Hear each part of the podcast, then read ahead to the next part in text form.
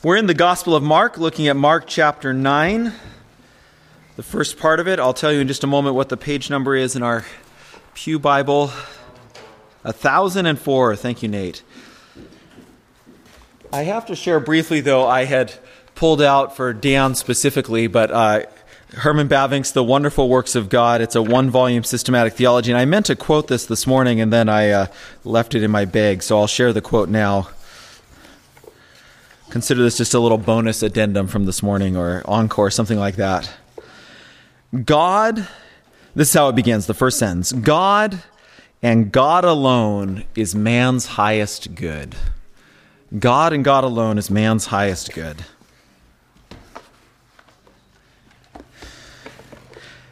Proverbs nine, we're looking at verses twelve through thirteen, uh, uh, two through thirteen, the transfiguration. This story is basically the exact center of the Gospel of Mark. It comes right in the middle. Remember, the, this middle section that we're in begins with Jesus asking his disciples over in chapter eight, verse twenty-nine, "Who do you say that I am?" Uh, and then it, that, that question and Jesus' explanation of his mission, yes, I am the Christ, but this is what it means to be the Christ. This is what I came to do, really sets the agenda for this second half of the book. Let's read this remarkable story.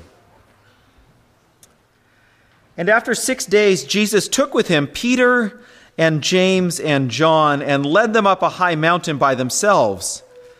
And he was transfigured before them, and his clothes became radiant, intensely white, as no one on earth could bleach them. And there appeared to Elijah with Moses, uh, appeared to them Elijah with Moses, and they were talking with Jesus. And Peter said to Jesus, "Rabbi, it's good that we're here. Let us make three tents, one for you, one for Moses, and one for Elijah." For he did not know what to say, for they were terrified. And a cloud overshadowed them, and a voice came out of the cloud. "This is my beloved Son. Listen to him." And suddenly, looking around, they no longer saw anyone with them, but Jesus only. And as they were coming down the mountain, he charged them to tell no one what they had seen until the Son of Man had risen from the dead. So they kept the matter to themselves, questioning what this rising from the dead might mean. And they asked him, "Why do the scribes say that first Elijah must come?" And he said to them, "Elijah does come first to restore all things. And how is it written that the Son of Man, of the Son of Man that he should suffer many things and be treated with contempt? But I tell you that Elijah has come, and they did to him whatever they pleased, as it is written of him." This is God's word. Thanks be to God. I think I'm going to move this to the other side. Maybe it's more visible to more people. Maybe not. Ben, you look like you have an objection. No. Oh, okay. Certainly not. I think I'm going overkill after last week, realizing I didn't have any good questions. At this time, we're going to have questions. So, uh, first question begins, after six days, Jesus took with him Peter, James, and John. I wonder, do you remember some other times in the Gospel of Mark when those three are singled out to go with Jesus? Yeah, Nate. Yeah, Jairus' daughter, that Peter, uh, he sends everybody else out of the house and brings only Peter, James, and John with him. Yeah. One other time that the three together are invited to go with Jesus. Yeah, Lulu. That's right. Yeah, in the Mount of Olives, uh, all the disciples go with Jesus, but he goes a little further and brings Peter, James, and John with him. So they seem to be uh, somehow a little bit closer group within the larger group. It's interesting, Peter we've just seen get rebuked in chapter eight. And then as we come ahead into chapter ten, after the third time that Jesus predicts his death, it's James and John, the sons of Zebedee, who come to him and say, "Teacher, we want you to do for us whatever we ask of you." Uh, so they seem to be Jesus' inner circle, and yet in this section, it's Peter, James, and John who seem to have the most trouble understanding. Okay, Peter, James, and John are with Jesus, and after six days, he took them with him, and he led them up to a high mountain by themselves. Okay, let's pause there. And if these pens work, they do, good news. Let's brainstorm. What are some other prominent mountains in the Bible? Prominent mountains in the Bible. Yeah, Nate. Mount Sinai.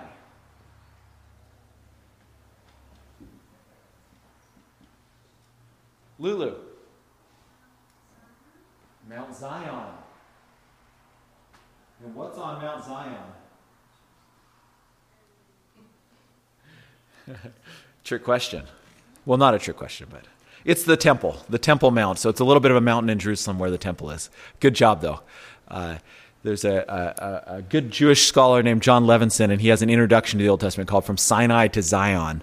Those two mountains kind of encompass a lot of what's going on in the Old Testament. Other prominent mountains in the in the Bible. Mount Carmel. Okay, yep. We're going to talk about that again, so that's good. What happens on Mount Carmel?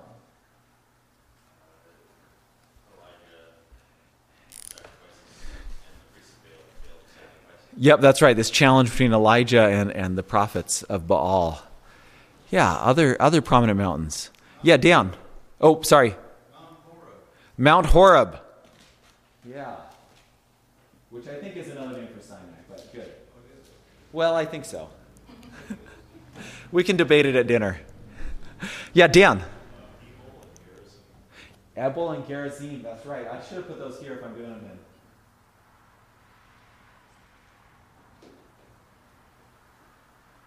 They're a little bit more obscure, but yeah, in the book of Joshua where they go and they read the covenant, renew the covenant in the land. Yeah, Nate. Leave it to my dad to come up with the obscure ones. Um, Mount of Olives. The Mount of Olives, yeah.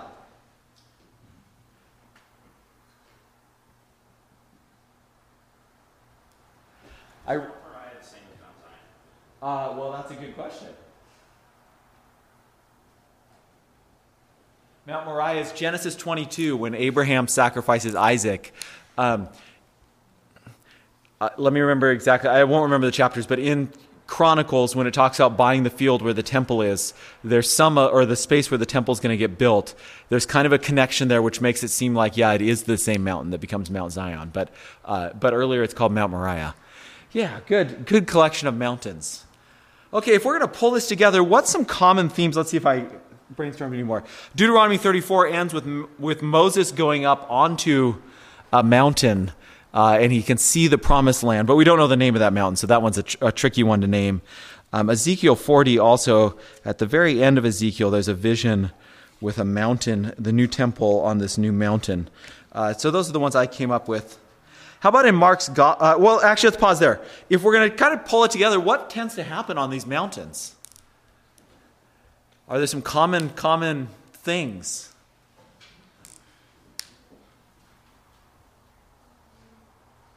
Yeah, Lulu. Sacrifices are frequent, so let's see. Uh, sacrifice is here. Uh, well, I need to make a symbol. You know, here, this is this is an altar. Let's just say that it is. They sacrifice on Mount Sinai or near Mount Sinai. They sacrifice there, sacrifice there, sacrifice there. All the Old Testament mountains they sacrifice on. Yeah, good observation, Lulu. Yeah. Uh, the temple's built on Mount Zion. And and what's the temple all about? God, God's presence dwells there. People worship God. Yeah, and, and if we think about it, Genesis twenty-two, Abraham encounters God on in this sort of trying test. Mount Sinai, Israel encounters God. They renew their covenant with God. God is encountered at the temple, uh, Mount Carmel. Yeah, so that seems to be a common feature. Yeah, Abram.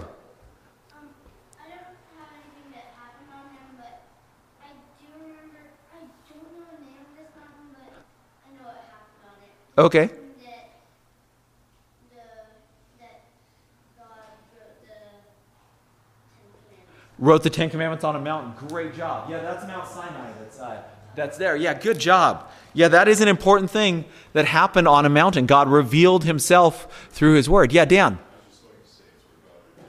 Where God, Abram, Abram beat you to it. Sorry.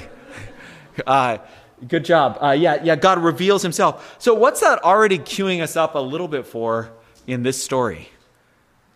An encounter with God, God revealing himself in a profound way.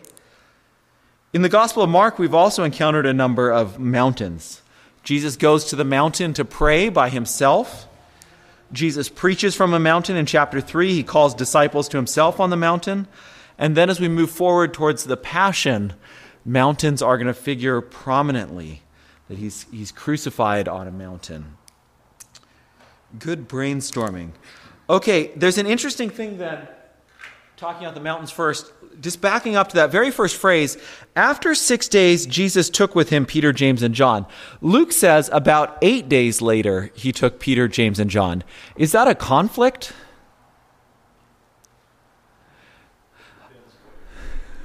Yeah. I mean, I shouldn't think so. Eight days is after six days, uh, right? So it's it's straightforwardly. But why would they use those different time references? I think probably what uh, what uh, Mark is signaling us to here is in the book of Exodus, chapter twenty-four. They're at Mount Sinai, and we're told in verse sixteen, the glory of the Lord dwelt on Mount Sinai, and the cloud covered it six days. And on the seventh day, he called to Moses out of the midst of the cloud.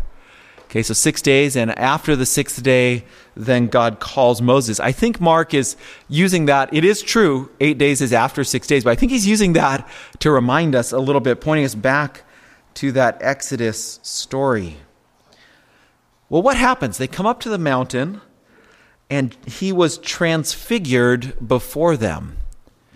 Uh, it's a word that's not used very often in the Bible, I think four times. He was in some way transformed. He was profoundly changed. What does that mean? In some sense, his out, outward appearance, or there was an outward disclosure of an inner reality, something that was there all along but was now seen in a more clear way.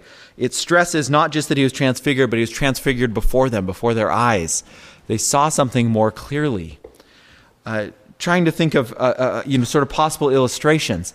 Uh, I think when you have lightning in the sky, uh, you have two, like a cold front and a hot front, and they collide together. And in that collision, it generates electricity and a loud thunderclap. Well, The the fronts are there all along, the cold front, the hot front. The air is always there, but it's when they collide in that moment, for a second, we see the electricity light up the sky. It's something like that.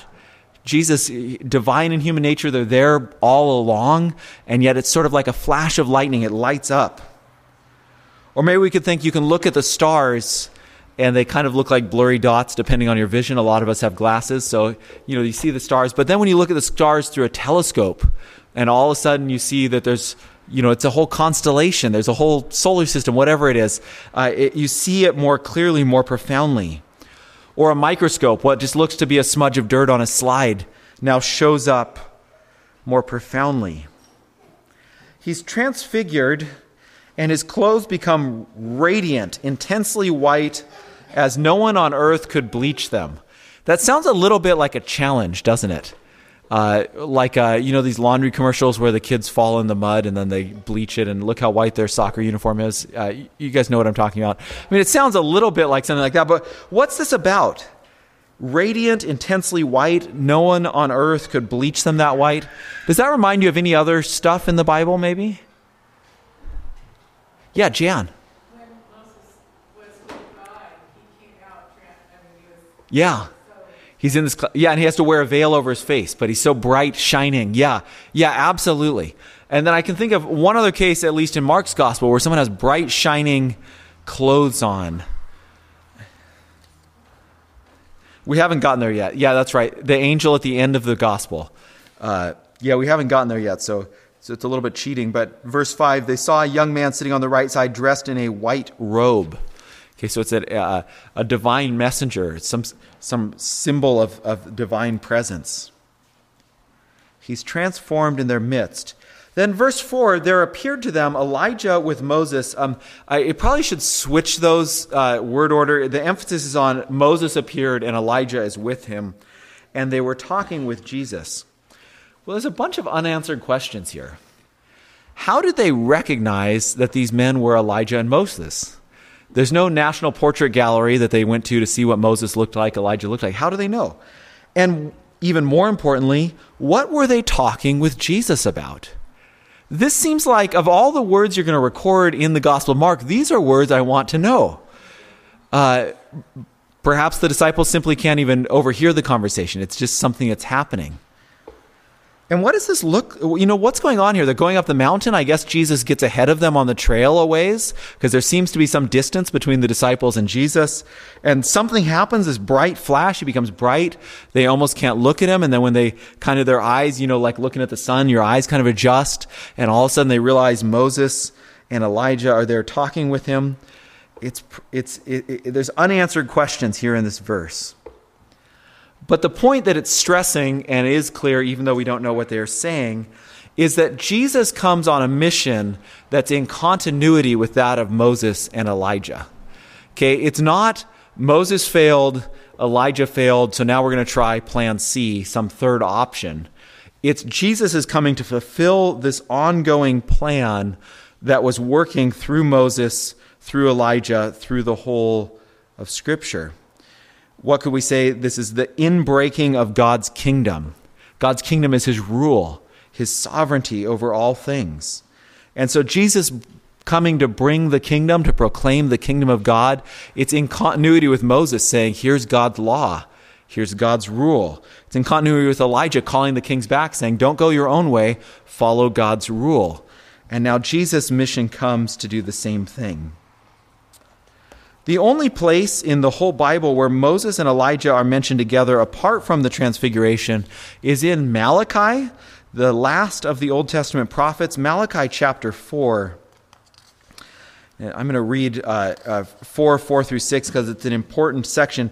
It's right at the end of the book of Malachi. And so if you're thinking in terms of, uh, especially the English Bible, this is the last thing that's written, you know, the last thing we have before we turn over to the New Testament. Um, in the in the order of the Hebrew Bible, it's a little bit different, but nevertheless, this is the last word from the prophets.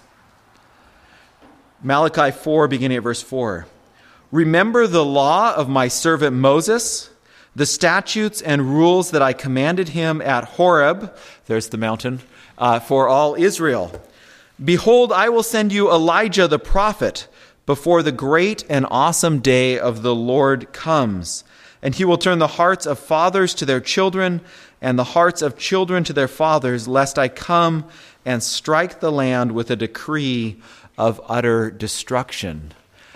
That's a, that last little bit's interesting in light of this morning's sermon about passing on the wisdom from generation to generation and the hearts of the generations being turned to each other. But that's the main thing is Moses, remember the law of my servant Moses. Behold, I will send you Elijah who prepares the way for the great and awesome day of the Lord.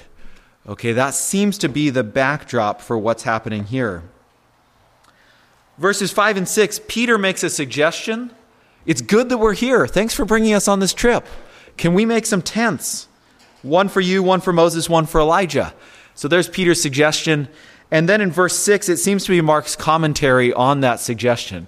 He's saying, don't exactly try and work out what Peter's thinking here. Uh, he didn't know what to say. They were terrified. Okay, this is kind of the suggestion he comes up with in the moment. Yeah, Nate.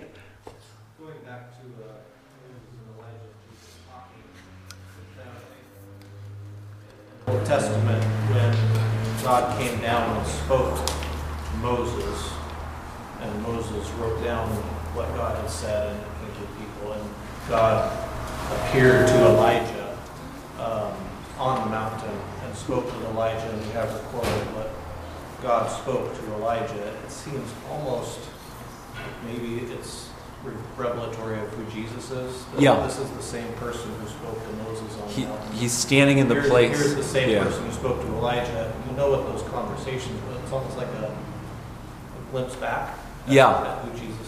Yeah, in a sense, he stands in the role of God in this in this here. He's the same person yeah. who spoke to Moses. Yeah. The same one who spoke to Elijah. Yeah, I think I think that's yeah totally part of the symbolism here. Um, and then the, this is my son, listen to him, an emphasis on hearing his word.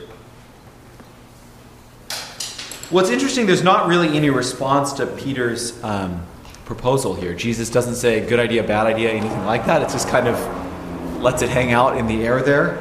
Um, I think in part, we actually get the best sense of, of uh, kind of what to make of this in the beginning of the Gospel of John.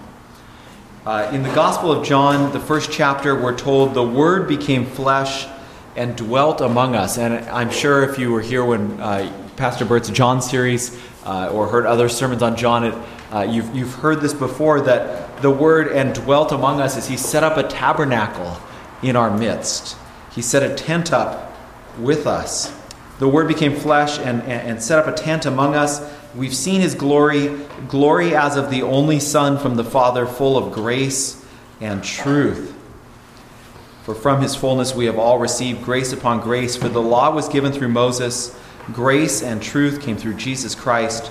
No one has ever seen God, the only God who is at the Father's side. He has made Him known.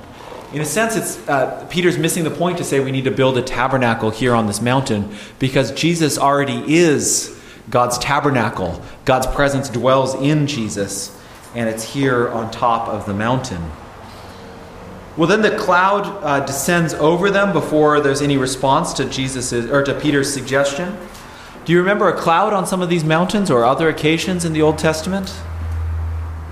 Yeah, Eva?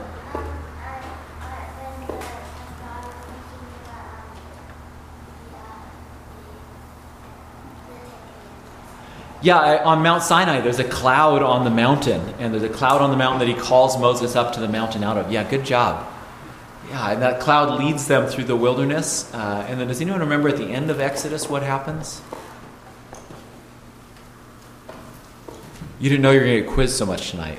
You were promised breakfast for dinner, and now it's all quiz. Talking about the cloud that leads them by day? Well, the cloud that leads them by day and the fire by night, but at the end of Exodus, uh, after they built the tabernacle in chapter forty, the cloud descends on the tabernacle and fills the tabernacle. And then moving forward from there, it says whenever God was there to talk with Moses, the cloud was on the tabernacle. And then in First Kings eight, after the temple is built on Mount Zion, uh, the cloud descends on the temple. Okay, so there's again that imagery coming of the cloud of God's presence is descended on this mountain. A voice comes from the cloud. A voice comes from heaven. Do you remember another uh, a voice from heaven in the Gospel of Mark? Baptism. At the baptism. And what does that voice say at the baptism?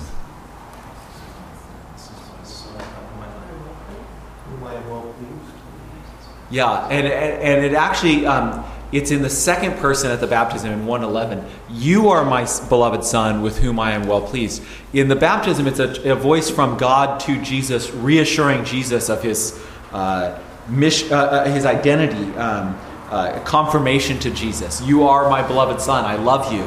I'm well pleased with you.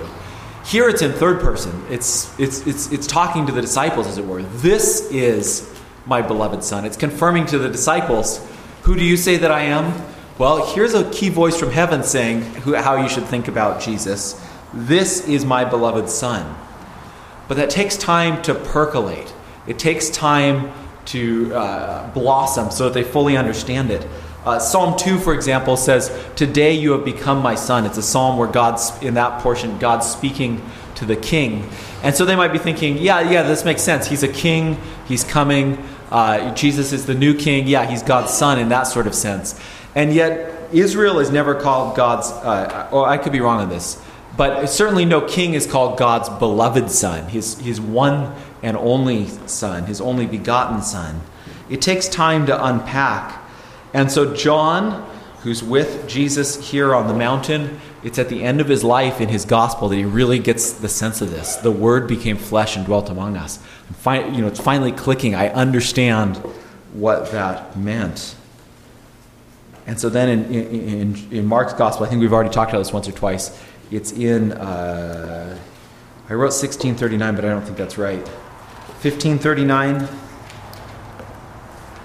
uh, at the crucifixion, after he dies, the centurion who stood facing him saw that in this way he breathed his last and said, truly this man was the Son of God.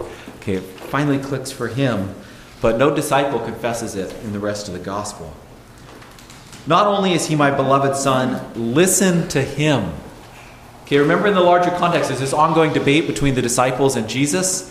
I uh, remember Jesus rebukes Peter. Peter saying, no, you don't have to suffer. Uh, there's another way. Jesus says, get behind me. That's not the right way. There's this ongoing debate. Well, the voice says, this is the way we're going to go. Listen to him. And then the cloud apparently lifts, and suddenly looking around, they no longer saw anyone with them but Jesus only. It begins with them alone on a mountain with Jesus, and it ends right back where it began, alone on a mountain with Jesus.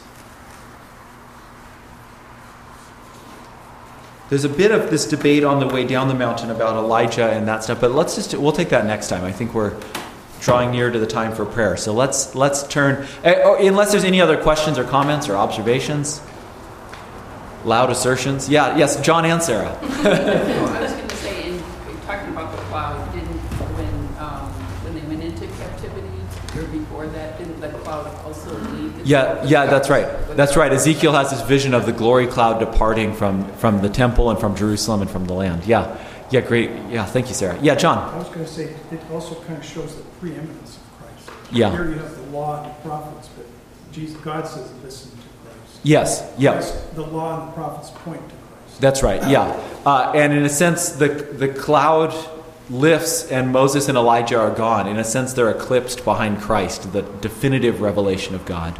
Yeah, good good thought. Yeah, Gian. Oh, I just think it's so neat to think about.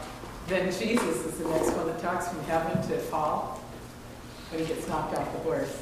Yeah, yeah. Like, you're persecuting me. Yeah, interesting. That's so cool. Yeah, that voice from heaven, yeah, then yeah. is now is, is become Jesus himself. Yeah, that's a great a great connection. Okay. Well, let's uh, let's turn then to our time of prayer uh, before dinner. Are there requests or Thanksgiving or anything?